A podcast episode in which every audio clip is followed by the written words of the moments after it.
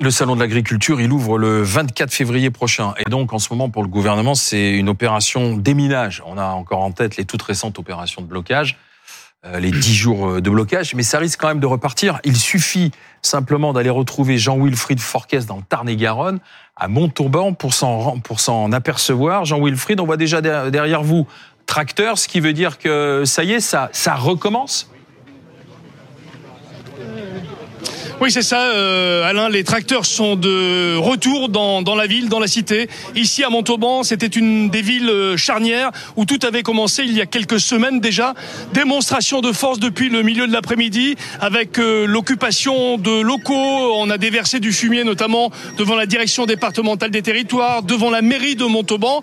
Et là, on a fait un stop. Les agriculteurs ont fait un stop devant la préfecture où une délégation de la fédération départementale des syndicats d'exploitants agricoles, la FDS FSEA, des GIA, les jeunes agriculteurs, et de la coordination rurale, eh bien, délégation reçue en ce moment par le préfet. On est avec Cyril Perra. Bonjour Cyril. Oui, bonjour. Pourquoi cette mobilisation à nouveau?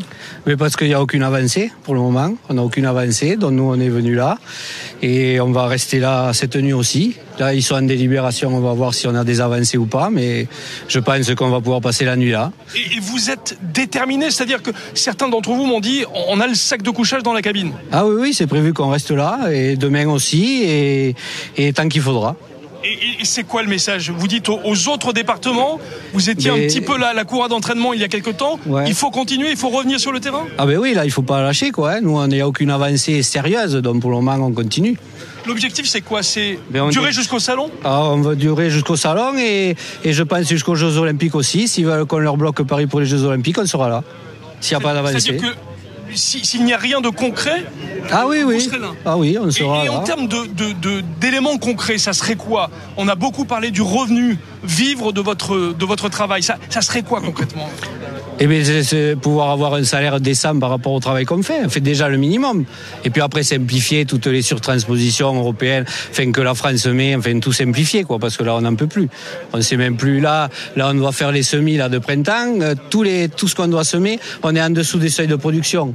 Donc, euh, on ne sait même pas si on va semer, parce que on va semer pour manger de l'argent. Donc, euh, on en est là, donc on espère que les cours vont monter un peu, mais bon, avec l'Ukraine là, ça nous plombe, ça nous plombe. En tout cas, vous avez, vous avez espoir quand même que, ça se débloque L'espoir fait vivre. Merci, merci et bon courage donc euh, Cyril, puisque vous nous l'avez dit à l'instant, Alain. Eh bien, Cyril et d'autres agriculteurs du Tarn-et-Garonne vont passer euh, la nuit euh, ici devant la préfecture. Ce ne sera pas que le symbole, c'est vraiment pour mettre la pression sur l'État. Voilà, du côté de, de Tarn-et-Garonne, c'est Jean-Wilfried Forquès avec Anne Donc, pour bien comprendre la situation, Là, on, on, entend cet agriculteur qui est complètement remonté, qui demande oui, au moins sur les normes, qu'on aille vite.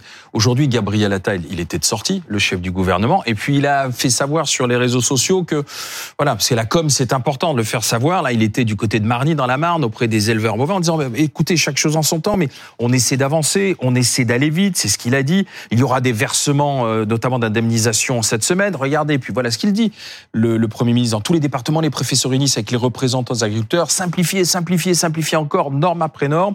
900 propositions m'ont été remontées pour mettre fin à des non-sens administratifs, donc il reconnaît. Je vais les étudier une par une. Donc, euh, on, essaie d'agir, d'agir vite pour apaiser tout le monde, là, Laurent Neumann. Vous vous souvenez, le week-end dernier, le président de la République avait lancé un appel en demandant si tous les préfets avaient bien reçu, comme mmh. on le leur avait demandé, l'ensemble des représentants des organisations syndicales localement. Ça veut donc dire que le week-end dernier, c'était pas encore le cas partout. Certains préfets ont commencé, ça ne fait aucun doute, mais certains ne l'ont pas encore fait.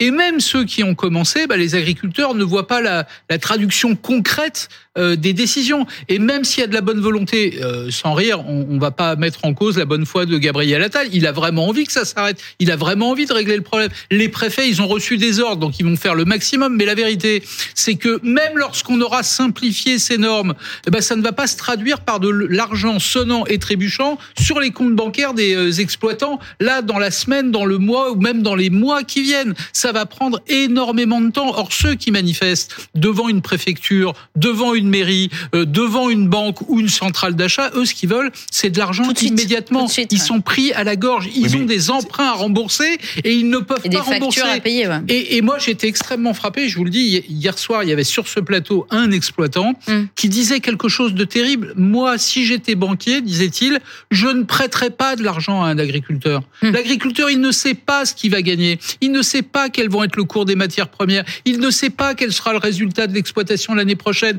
Mais honnêtement, un banquier, il a besoin de visibilité. Il prête pas de l'argent comme ça. Or, ils ont besoin d'argent, ils n'en ont pas. Oui, mais pour prêter de l'argent, ils regardent l'exploitation, ce qu'elle sort comme chiffre ah d'affaires aussi. Donc, il y, a toujours, il y a toujours une, une espèce de, de perspective et de calcul qu'on fait. Oui, mais là, il y en a pas. Ah, il y en a pas. Ils sont même pas capables de, de D'accord, mais pour les agriculteurs, dire on veut, on veut des, des, sous tout de suite, on veut des résultats tout de suite. Ils, ils dépendent de la météo, ils dépendent des, des centrales d'achat, ils dépendent du pouvoir d'achat des Français, de, de beaucoup de choses. Donc, comment les aider là pour la fin du mois C'est ça qui est compliqué à donner comme réponse. Alors, d'abord, un, il y avait un engagement du gouvernement euh, à verser ou les aides ou les indemnités auxquels ils ont droit, notamment à cause des maladies sur les bêtes, etc. L'hémorragique épisodique. Bah, là, Gabriel Attal a dit que ce sera versé cette semaine. Ok, donc ça fait déjà 15 jours, c'est long. Lorsque cet argent arrivera ils ont sur besoin les de trésorerie, en ils fait. ont besoin de trésorerie. Franchement, c'est ça le, nerf de la guerre. Euh, on, on, passe des, des, jours et des jours à réfléchir à ce que sera l'agriculture de demain. Mais en attendant, sur les comptes bancaires, il n'y a pas de mm. sous et les gens, ça finit par les rendre fous. Alors, mm. dans un instant avec vous, Pauline Revenant, mm. on va parler des menaces qui pèsent sur le salon de l'agriculture, mais on va les retrouver deux figures que vous commencez maintenant à connaître deux visages euh, de cette colère agricole. C'est euh, Karine Duc et José Pérez qui font partie de la coordination rurale du Lot-et-Garonne. Bonsoir Karine, bonsoir euh, José. Donc le, mouvement est en train de repartir, de, remonter très fort? Oui, oui, bien sûr, le mouvement, bon, ça s'est jamais trop arrêté. les actions continuent, on continue toujours en interne. Nous, on a manifesté hier au niveau des banques. Euh, ma coprésidente, ma coprésidente était reçue hier par, par Emmanuel Macron. Euh, voilà, il, faut pas lâcher la pression. Aujourd'hui, il faut être là et il faut, il faut maintenir la, pression jusqu'au moins, jusqu'au salon au moins, quoi. Mais c'est-à-dire, vous dites, on, veut maintenir la pression, mais concrètement, ce que vous, vous souhaitez voir arriver ou noter officiellement, c'est quoi? Ah, Écoutez, on a demandé euh, hier, on demande ça depuis des semaines maintenant, c'est quand même très clair. Euh, on a besoin, comme vous l'avez dit précédemment sur le plateau, de trésorerie. En, en mesure d'urgence, nous avons besoin de trésorerie, de mesures de trésorerie immédiates. C'est pour ça qu'on a fait cette action euh, simultanée euh, de terrain auprès de l'ensemble des banques de notre secteur et on a fait cette revendication en direct auprès du président de la République et nous avons besoin aussi d'un calendrier euh, pour pouvoir euh, se projeter dans, euh, dans, les, dans toutes les mesures qui vont être mises en place, de façon à ce que ben, chacun d'entre nous puisse se projeter et savoir à quel terme à quelle échéance nous allons. D'accord, mais Karine, Karine, et Karine Duc, José Pérez, vous dites on a besoin de trésorerie, mais qu'on comprenne bien cette trésorerie, c'est-à-dire de l'argent, on va être clair, qui vous soit versé de quelle manière, quand et pourquoi?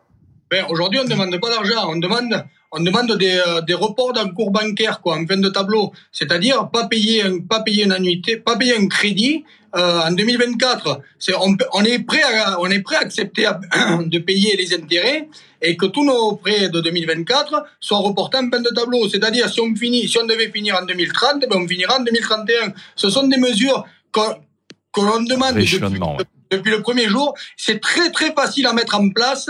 Les banquiers, c'est hyper facile à mettre en place, mais les banquiers se retournent vers l'État. Euh, puisqu'ils disent si l'État nous le demandait, ça serait beaucoup plus facile. Ils veulent que l'État soit garant, quoi, en fait, c'est ça. Pas garant, parce que pas garant, il n'y a pas besoin de garantie. Il faut juste que l'État donne l'ordre. Aujourd'hui, on ne demande pas de garantie, puisque ces, crédits, on va les payer quand même. Mais, mais sauf que on se donne une année sans crédit pour donner une grosse bouffée d'oxygène. Entre-temps, les mesures on l'espère, seront mises en place et, on pourra générer du revenu sur nos exploitations avec parce qu'on aura moins de charges, moins de contraintes et on aura eu cette année sans, sans emprunt, sans encours bancaire pour souffler et pour que les agriculteurs repartent, mais repartent, voilà, euh, repartent. Alors, euh, José Pérez, Karine Duc, il y a une question pour vous de Laurent Neumann. Oui, je, j'essaye de comprendre le, les méthodes de votre mouvement. Vous avez manifesté contre des, des centrales d'achat, des grands distributeurs. Aujourd'hui, on voit que c'est plutôt les banques. Là, je me rends compte que vos amis de la coordination rurale du Loir-et-Cher viennent de poster une soixantaine de tracteurs devant le château de Chambord. Alors là, pardon, mais quel est le, quel est le rapport exactement? Écoutez, pour le château de Chambord, il faudra leur poser la question à eux. Euh, chacun est libre de manifester euh, et de et c'est surtout, à mon avis, euh, un appel à l'aide et une façon de, de, de montrer que euh, par tout moyen possible et imaginable qu'il faut euh, se focaliser une bonne fois pour toutes et donner des solutions à notre profession. Nous, nous avons multiplié les actions sur tout ce qui euh, et euh, n'aident pas suffisamment l'agriculture. Le sujet, les sujets sont multiples. Hier, c'était les banques. Avant-hier, c'était les grandes surfaces. Ah, la, mmh. la, la, fois d'avant, c'était l'État. Euh, dans toutes ces administrations, parce que le, le sujet, malheureusement, n'est pas n'est pas unique, n'est pas Un... plus compliqué que ça. Euh, j'ai encore une question à vous poser, parce qu'après on aura le, le, le, patron du salon de l'agriculture en direct euh, avec nous. Mais justement, ce week-end, il, il risque d'y avoir des barrages, même dans votre département, du côté du, du Lot-et-Garonne ou pas?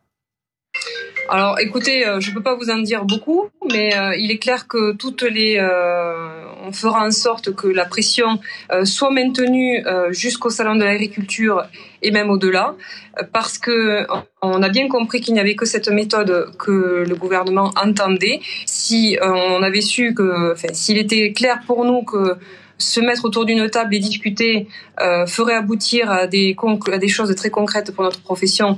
On l'a eu fait, ça n'a pas marché. On voit qu'on est un peu entendu euh, par ces méthodes-là.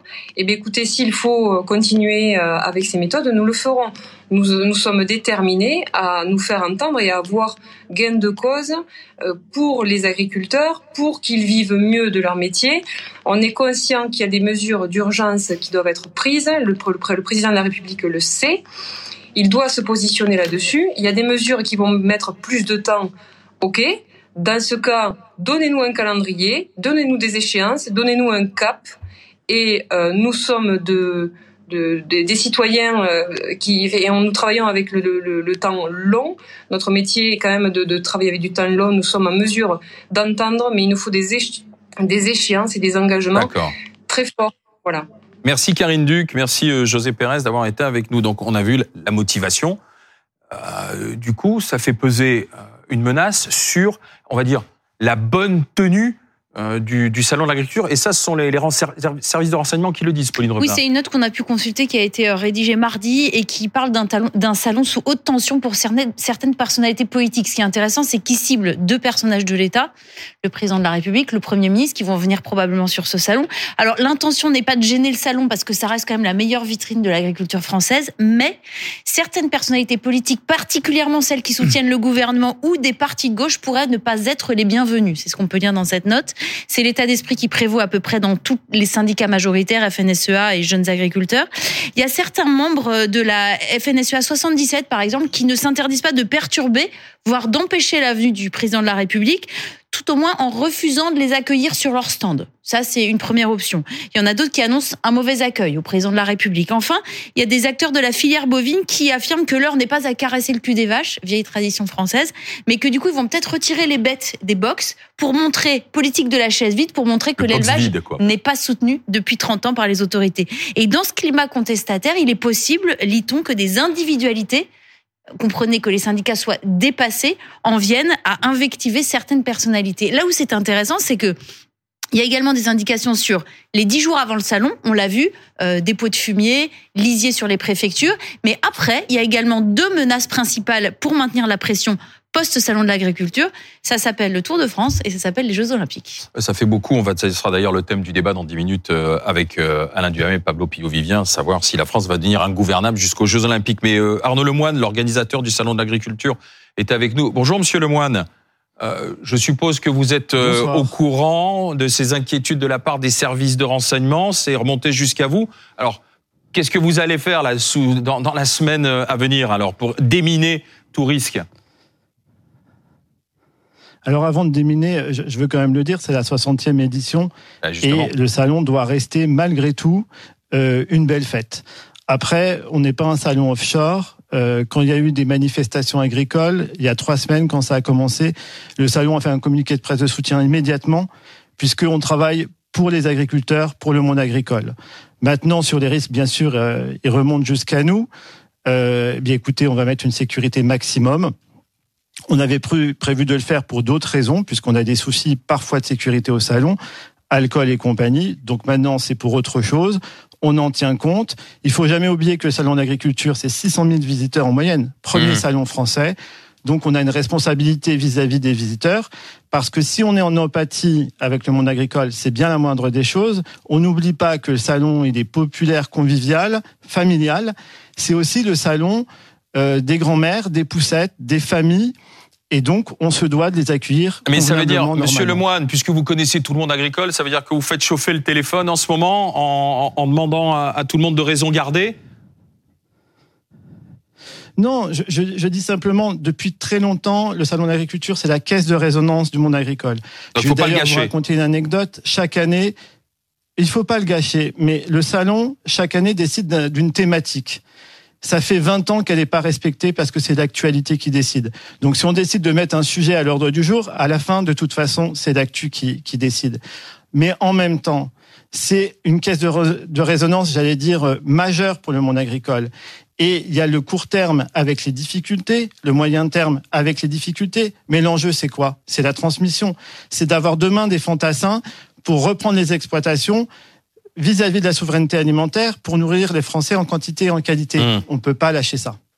Vous ne pouvez pas lâcher ça, mais vous n'avez pas non plus envie que euh, certains excités viennent et empêchent le président de la République d'entrer dans le salon ou quoi que ce soit. On est d'accord? On, est d'accord il y aura toujours Parce que j'entends votre inquiétude, j'entends votre inquiétude. Vous avez insisté sur la ferme, c'est le rendez-vous des familles, des enfants, euh, des, vous avez vous-même employé le mot des grands-pères, des grands-mères. Donc euh, vous n'avez pas envie que ça dégénère filtrer les entrées, euh, les allées et venues du, public le jour de la visite du président de la République et du Premier ministre. Attendez, on n'a pas du tout envie que ça dégénère, mais pour des raisons assez simples. C'est le salon de tout le monde. Donc évidemment, c'est le salon des agriculteurs. Évidemment, on comprend les revendications. On comprend d'ailleurs les revendications et les manifestations, mais les manifestations, pas au salon. Voilà. Euh, il peut y avoir des manifestations à l'extérieur du salon, il peut y avoir des manifestations partout, on les comprend, on a même pour certains, on les a soutenus. Simplement, le salon, c'est une question de sécurité, c'est une question de vivre ensemble. 600 000 visiteurs, c'est pas rien. On a besoin de sérénité avant le salon et on espère, en tant qu'organisateur, que le gouvernement répondra aux attentes des, agriculteurs afin qu'on ait le meilleur salon possible. Ça serait dommage de fêter le 60e anniversaire dans des conditions très compliquées.